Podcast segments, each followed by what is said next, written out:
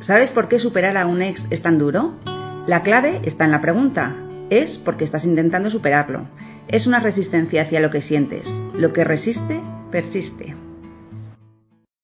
Bienvenidos al podcast de Tejiendo Redes. Somos Vanessa Bertomeu y Almudena Campo. Un lugar donde tejer redes con uno mismo y con los demás. Nos puedes encontrar en bptejiendoredes.com. Bienvenido, bienvenida un día más a nuestro podcast de Tejiendo Redes. Hoy volvemos a tener a Emma con nosotros y nos va a hablar sobre las rupturas amorosas. Empezamos diciendo que el dolor termina de fluir por nosotros cuando termina de enseñarnos algo. Si todavía te encuentras pensando en esa persona con la que has roto, viendo a ver cómo está, ya sea a través de las redes sociales o llamadas inocentes y esporádicas, sintiendo incertidumbre por la situación o confusión o sientes que tienes el corazón roto, eso significa que todavía queda sanar y que todavía hay aprendizajes pendientes por integrar. Y el mejor consejo posible que nos podemos dar a nosotros mismos es embarcarnos en ese viaje en lugar de intentar distraernos con el trabajo, con las fiestas o el sexo por despecho o las redes sociales, los videojuegos. Bueno, hay muchas maneras de intentar distraernos. Y te animamos a que le ofrezcas una mirada diferente a la situación por la que estás pasando. Emma, ¿qué nos traes para contarnos sobre las rupturas amorosas hoy? Bueno, pues si estás pasando por una ruptura amorosa o has pasado por una o más, probablemente te hayas hecho la pregunta eh, de qué ha pasado con el amor o si era verdad lo que él o ella sentía o lo que incluso tú sentías. Hay veces que sí y otras puede que no. Hay veces que nos enamoramos de cómo otros nos hacen sentir más que de la persona en sí. A veces somos leales a nuestras emociones, pero no a la otra persona. Hay mucha confusión entre si lo que se siente es amor verdadero o una adicción al amor. La adicción al amor se constituye por una relación en la que dos personas luchan por sentir en lugar de preocuparse el uno por el otro. Si utilizas o han utilizado contigo juegos de poder donde te esperas 45 mm, minutos para responder a la otra persona, para enseñarle que no te importa demasiado si te contesta o no, para que persiga tu validación, para que tú te puedas sentir seguro, segura en la relación, porque cuando la otra persona persigue tu validación es menos probable que les pierdas porque ya estarán muy apegados, y como ellos ya han desarrollado un apego a ti, tú evitarás el sentimiento subyacente del miedo a perderles. Es un poco enrevesado, ¿no? O sea, es como el, juego de las palabras. Sí, sí, tal cual. Pero es que muchas veces las, las, relaciones funcionan así. O sea, sobre todo hoy en día, yo creo que eh, sobre todo en las parejas jóvenes, que son, son juegos de poder. Sí, bueno, pues, eh, hemos empezado fuerte, ¿no? A ver, vamos a seguir. Estas, por ejemplo, no son acciones de personas que se quieren o que se preocupan la una por la otra.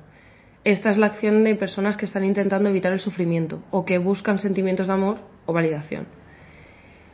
Y aquí está la bomba. Esa persecución de sentimientos de amor y validación se basa en un intento por tratar que el trauma se sienta mejor. Y ahora te preguntarás, qué trauma. Yo no tengo ningún trauma. No, ninguno tenemos ninguna pedrada. Estoy perfecto. En, en ese momento eh, te recomendamos que le eches un vistazo a nuestros otros podcasts que tratan sobre la teoría del apego y los tipos de apego. En ellos hablamos más a fondo de cómo elegimos ciertas parejas basándonos en patrones de experiencias aprendidas durante la infancia, que es donde formamos nuestros primeros apegos y conceptualizamos lo que es el amor. O sea, a lo mejor no es un trauma, que decir, un trauma no tiene por qué ser algo gordo, no tiene por qué ser eh, un atentado, algo. Una muerte violenta, una, un abuso, una violación. Algo con T mayúscula. Un trauma puede ser cualquier cosa que te haya impactado. Lo del trauma con T mayúscula es porque en psicología se habla sobre el trauma con T mayúscula y el trauma con T minúscula. El trauma con T mayúscula es ese impacto enorme que te ha producido pues un accidente de tráfico que es un shock muy fuerte o una, un abuso o una muerte repentina, algo como un hecho puntual en tu vida súper gordo y que te ha dejado ahí una cicatriz, eh, una herida grande.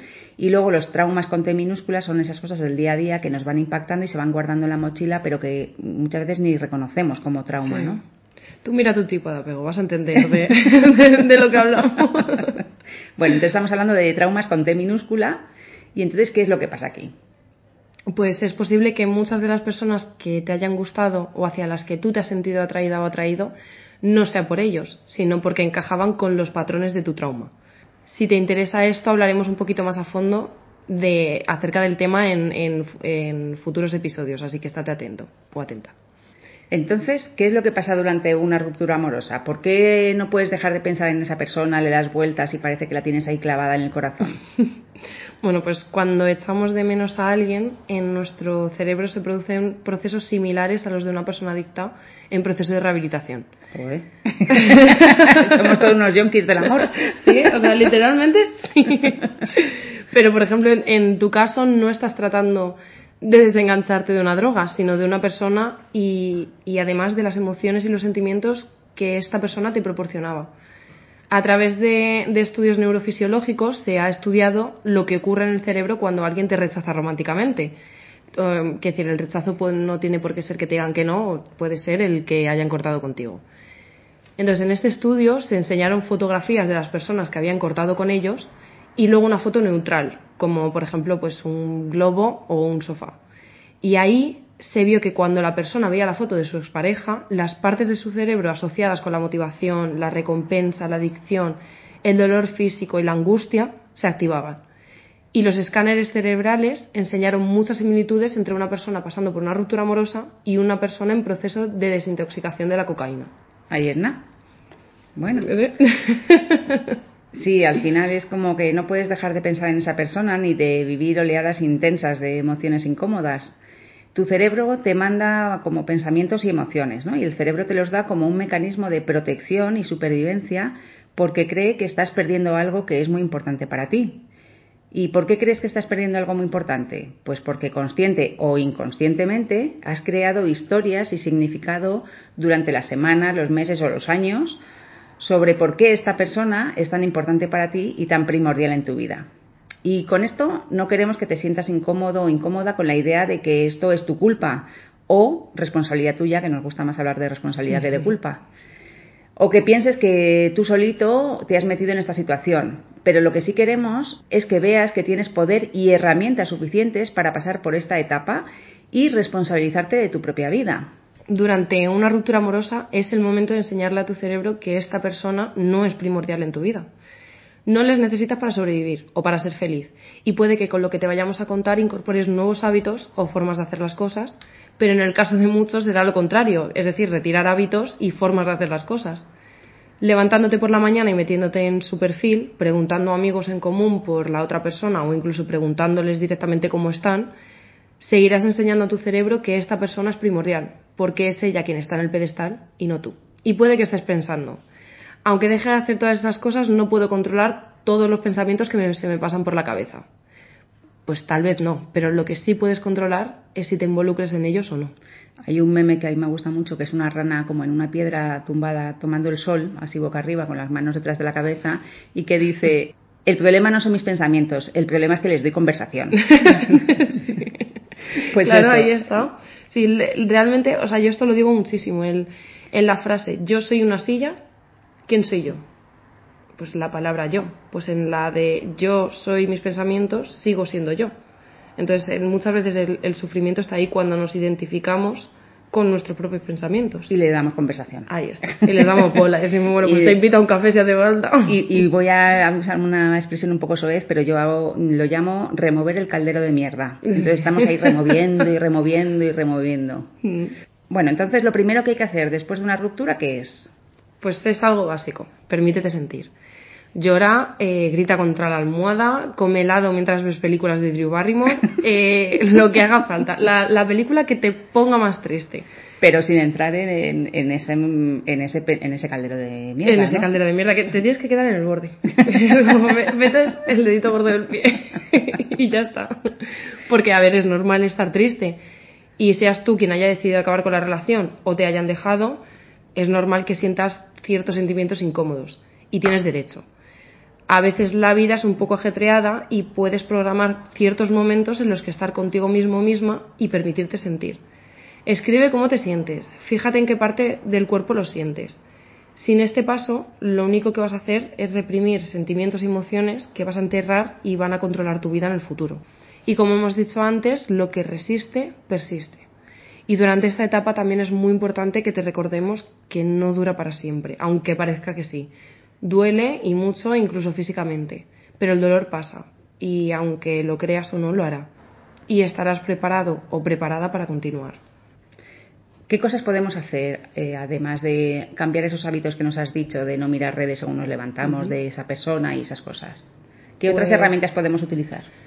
Por ejemplo, el mindfulness es importante. La práctica del, del mindfulness no conlleva prender incienso, meditar dos horas diarias o hacer yoga. Mindfulness en sí es la habilidad de llevar mano a mano tu cerebro contigo para hacer las cosas que realmente valoras. O sea, que es un poco que tú controles a tu mente y no tu mente a ti. Ahí está. Porque si llevas a tu cerebro contigo y lo entrenas y va mano a mano contigo en lugar de perseguir los pensamientos y las circunstancias pasadas con ese ex o esa ex, el proceso va a ser más rápido. Si tu cerebro te dice le echas de menos, mira su Instagram, siente la emoción desagradable, piensa el pensamiento desagradable y haz lo que valoras. Es decir, aprende a sostener eso que te pasa, ese sentimiento de dolor, de angustia o de ansiedad o de querer saber, lo sostienes, no entras en Instagram y desde ahí eh, se pasa. Eh, o sea, eso- ese- esa sensación o ese sentimiento o esa emoción no va a estar ahí para siempre. Entonces es simplemente aprende a sostenerlo y solo se irá. Además hay algo muy curioso que es que los, eh, las emociones realmente como esperanza de vida tienen 90 segundos. Una vez que las, las identificas, las nombras, las sientes y pasan por tu, por tu, corte, por tu corteza prefrontal, la esperanza de vida son 90 segundos. Entonces, si, si la identificas, créeme que, no- que no es para siempre. Y está de verdad que comprobado. Tú pruébalo. A menudo eh, nos guiamos por nuestras emociones. Las emociones están para sentirlas, para experimentar, pero no para usar como guía. Entonces, ¿qué es lo que valoras? ¿Cuáles son tus valores? Tal vez eh, quieras, por ejemplo, seguir una vida equilibrada. Siente la emoción, piensa el pensamiento y tira al gimnasio. Así que no te quedes en la cama, venga, tira para adelante. Bueno, los dos primeros días te lo permito. Mm, vete todas las películas de, de Drew Barrymore, pero luego al gimnasio. Con, Entonces, con esos cubos de helado de un litro de los americanos, ¿no? Qué fantasía. Necesito una ruptura amorosa para tener esa excusa. Entonces, la base es siente la emoción, piensa el pensamiento, y sigue adelante. eso es. Y no, no te quedes en ello, simplemente Ujú. siéntelo y déjalo que se vaya cuando se tenga que ir. Entonces, tienes que hacer esas cosas que a ti te importas y, y tú valoras. Cuanto más lo haces, cuanto más actúas desde lo que valoras y las aspiraciones que tienes, más le enseñas a tu cerebro que los antiguos patrones ya no son importantes. Y le enseñas a tu cerebro qué es lo más importante para ti a través de ti misma, haciendo las cosas que valoras por y para ti de forma consciente y entregada. Pero recuerda, sin, sin reprimir ninguna emoción que estés sintiendo. Mucha gente supera, entre comillas, lo de, lo de superar, una relación retirándose físicamente de la propia relación. Pero no lo superan, de nuevo, entre comillas, porque el objetivo no es superar, es aprender de la relación y aprender a vivir con los hechos, mental o emocionalmente. Bueno, o sea que el resumen de todo esto es que para aprender a vivir con una ruptura debes aprender a lidiar de forma diferente con las emociones y los pensamientos que surgen a raíz de esa ruptura, ¿no? Y que a, a su vez surgen de historias concluidas de creencias acerca de la otra persona y nosotros mismos. Es decir, aquí entrarían también las idealizaciones, sí, de la idea que nos hemos formado de la historia de la persona, de lo que me aporta. Y podemos entrar en, en conversaciones con nosotros mismos de nunca encontraré a alguien como él o como ella. Si no es con él o con ella, no creo que pueda volver a ser capaz de enamorarme, voy a estar toda la vida sola. Y bueno, estas afirmaciones, por ejemplo, nacen de la creencia de que el otro es demasiado bueno para nosotros o de que nosotros somos difíciles de amar o no somos suficientes. Y el cerebro no habla español, no habla inglés, latín o cualquier otro idioma. De lo contrario, podríamos decirle, por favor, eh, no quiero que me des más pensamientos sobre mi ex ni me mandes más tristeza. y entonces, solucionado. Pero a tu cerebro solo le importa en qué pasas tu tiempo y a qué le dedicas tu energía. Por lo tanto, si tratas de evitar los pensamientos y las emociones in- incómodas con TikTok, fiestas o alcohol, le vas a enseñar a tu cerebro que esa persona o esa ruptura es de suma importancia para ti y tu supervivencia. De lo contrario, no lo evitarías. Y de ahí que sea un paso primordial el que te permitas estar triste y vivir todas las emociones desde un principio. Pero cuanto más lo evites, más pensamientos y más emociones te va a mandar tu cerebro para llamar tu atención y señalarte que algo no va bien, que estás perdiendo algo importante para tu supervivencia. Es eh, al final enseñarle que puedes con esto sin esa persona y sin esa relación. Bueno, vamos a recapitular. Entonces, a tu cerebro no le importa lo que le puedas decir, porque míralo así, no te entiendes, como si le hablaras en chino. No habla ningún idioma. Si evitas lo que te manda desde la intención de protegerte, cada vez te lo enviará más a menudo y esto al final aumentará eh, si lo sigues tratando de evitar o entras en bucle de sobrepensar, sobreanalizar cada situación, cada experiencia, cada palabra. Esto lo que hace es aumentar eh, esa sensación y que tu cerebro te siga mandando esas señales. Esto enseña a tu cerebro que la situación es peligrosa y te va a poner en un estado de alerta y te va a bombardear con pensamientos y emociones relacionados con, pues, con esa persona y la ruptura. Y como aliciente, a menudo caemos en, realizar compulsiones nacidas de esos pensamientos y esas emociones para distraernos y sentirnos mejor. Pues lo que hemos dicho antes, el, el alcohol, TikTok, las fiestas. Y llegados a este punto, es importante que te preguntes a ti mismo o a ti misma cuáles son esas compulsiones ahí las tienes que analizar, porque te tienes que preguntar qué es lo que yo consigo con cada una de ellas. Y entonces, ¿cómo podemos volver a estar felices, plenos, contentos con nosotros mismos, sentir que no necesitamos a esa persona o esa relación para ser feliz? Bueno, pues ahí entra lo que hemos dicho al principio, que hay que intentar dejar de, de arreglar, y recalcamos la palabra arreglar, los pensamientos y las emociones. Y como decíamos, coger a nuestro cerebro de la mano y llevarlo con nosotros siempre. Y eso es mediante la atención plena o el mindfulness que comentábamos, en las cosas que sí que queremos que crezcan. Tal vez sea mejorar tu estilo de vida comiendo mejor y yendo al gimnasio, tal vez sea involucrándote en un proyecto que llevas tiempo postergando o haciendo ese viaje que llevabas tanto tiempo esperando. O reconectar con viejas amistades, eh, estudiar otra vez o ver más a menudo a tu familia. Bueno, cuando hablamos de atención plena o mindfulness, eh, esto al final es estar presente, estar en, ti, no estar en el pasado recordando las cosas buenas que teníamos o cómo nos, hacíamos, nos hacía sentir esa persona, o en el futuro pensando que nunca más voy a volver a estar con nadie, sino estar en el presente. Y esto muchas veces es difícil de conseguir yo siempre digo que no se, o sea, no, se puede eliminar un pensamiento y dejar la mente en blanco. Hay que sustituirlo por otro. O sea, tú, tú tienes un pensamiento y no puedes decir, venga, hago esa parada de pensamiento, dejo de pensar eso y chimpún. No, tienes que darle chicha al cerebro, pero le, puedes dar chicha en positivo, centrarte en ti, en, en tu bienestar, en cómo me siento en este momento y en qué necesito. Y una herramienta súper potente que también se utiliza en el mindfulness es la respiración y bajar al cuerpo.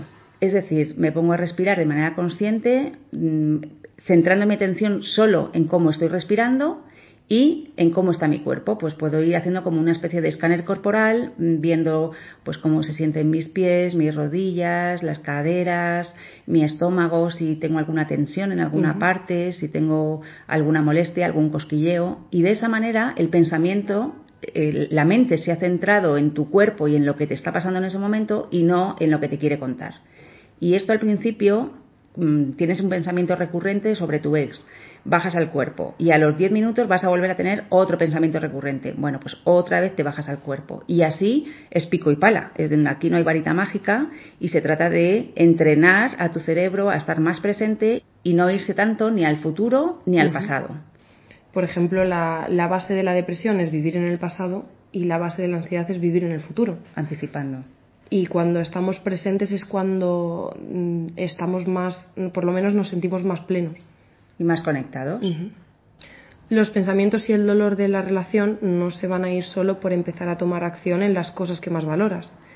Pero si haces todo aquello que sabes que es bueno para ti y que tú realmente valoras de forma consciente con el tiempo, le vas a enseñar a tu cerebro lo que realmente importa de verdad en tu vida.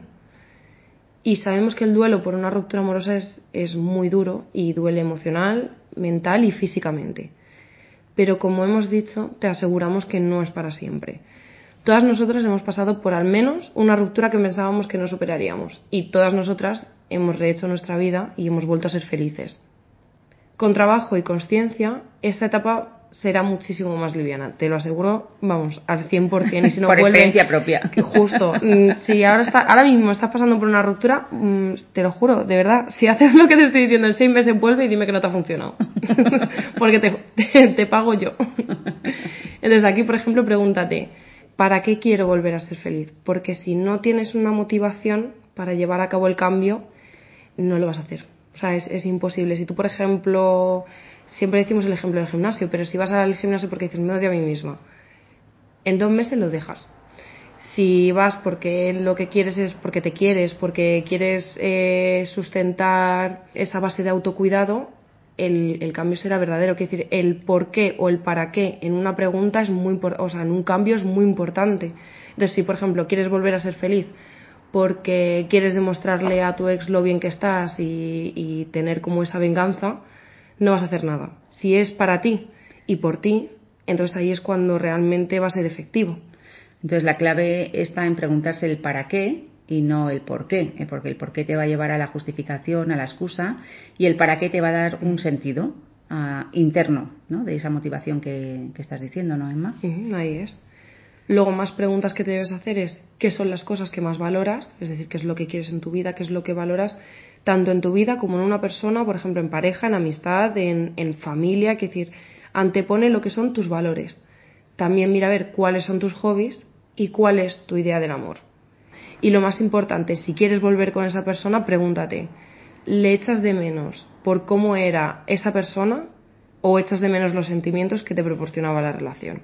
Bueno, o sea que como siempre, que nosotras es desde donde trabajamos es mirada interna, mirar para adentro, indagar desde el principio en lo más profundo de ti y ese sería el primer paso. Porque una ruptura no tiene por qué destruirte y al revés, puede ser una gran oportunidad para conocerte mejor y preguntarte qué es lo más importante para ti y tu vida, tus valores, tus prioridades y, y lo que y el sentido de tu vida, en definitiva, ¿no? Pero contigo misma, independientemente del resto del mundo. Eso es. Pues nada, Emma, muchas gracias, muy interesante y, y, cuando pase una ruptura amorosa, que no sé cuándo será, o si llegará, eh, pues me, lo, me voy a hacer estas preguntas. Primero a encontrar a alguien para luego romper. alguien que, que, bueno, pues que se ajuste a esos valores. Es que claro, cuando ya has pasado por una ruptura amorosa, es como que luego tus estándares son altísimos. Entonces, a ver quién es el valiente. que se asoma. Efectivamente. A ver quién es don perfecto o doña Sí, perfecta. Esa es otra de las partes que tenemos que, que hablaremos en otro podcast, ¿no? De la idealización de las parejas. Sí. Porque muchas veces estamos buscando un ideal que no existe y lo que estamos haciendo es rehuir una relación o por miedo para que no nos hagan daño y la excusa perfecta es es que no encuentro a nadie. O nos Pero bueno, enganchamos otro- por traumitas. Sí. Eso también. Los traumas en cajas y dices, aquí me quedo, me encanta. Eso es. Bueno, muchas gracias Emma. De esto hablaremos en otro momento, que esto da para, para, Para mucho. mucho. y esperamos que te haya gustado y que como siempre te haya sido útil. Gracias por llegar hasta aquí. Esperamos que te haya sido útil y si te ha gustado, por favor no olvides compartirlo con tu familia y amigos y en tus redes sociales. Nos vemos en el siguiente episodio.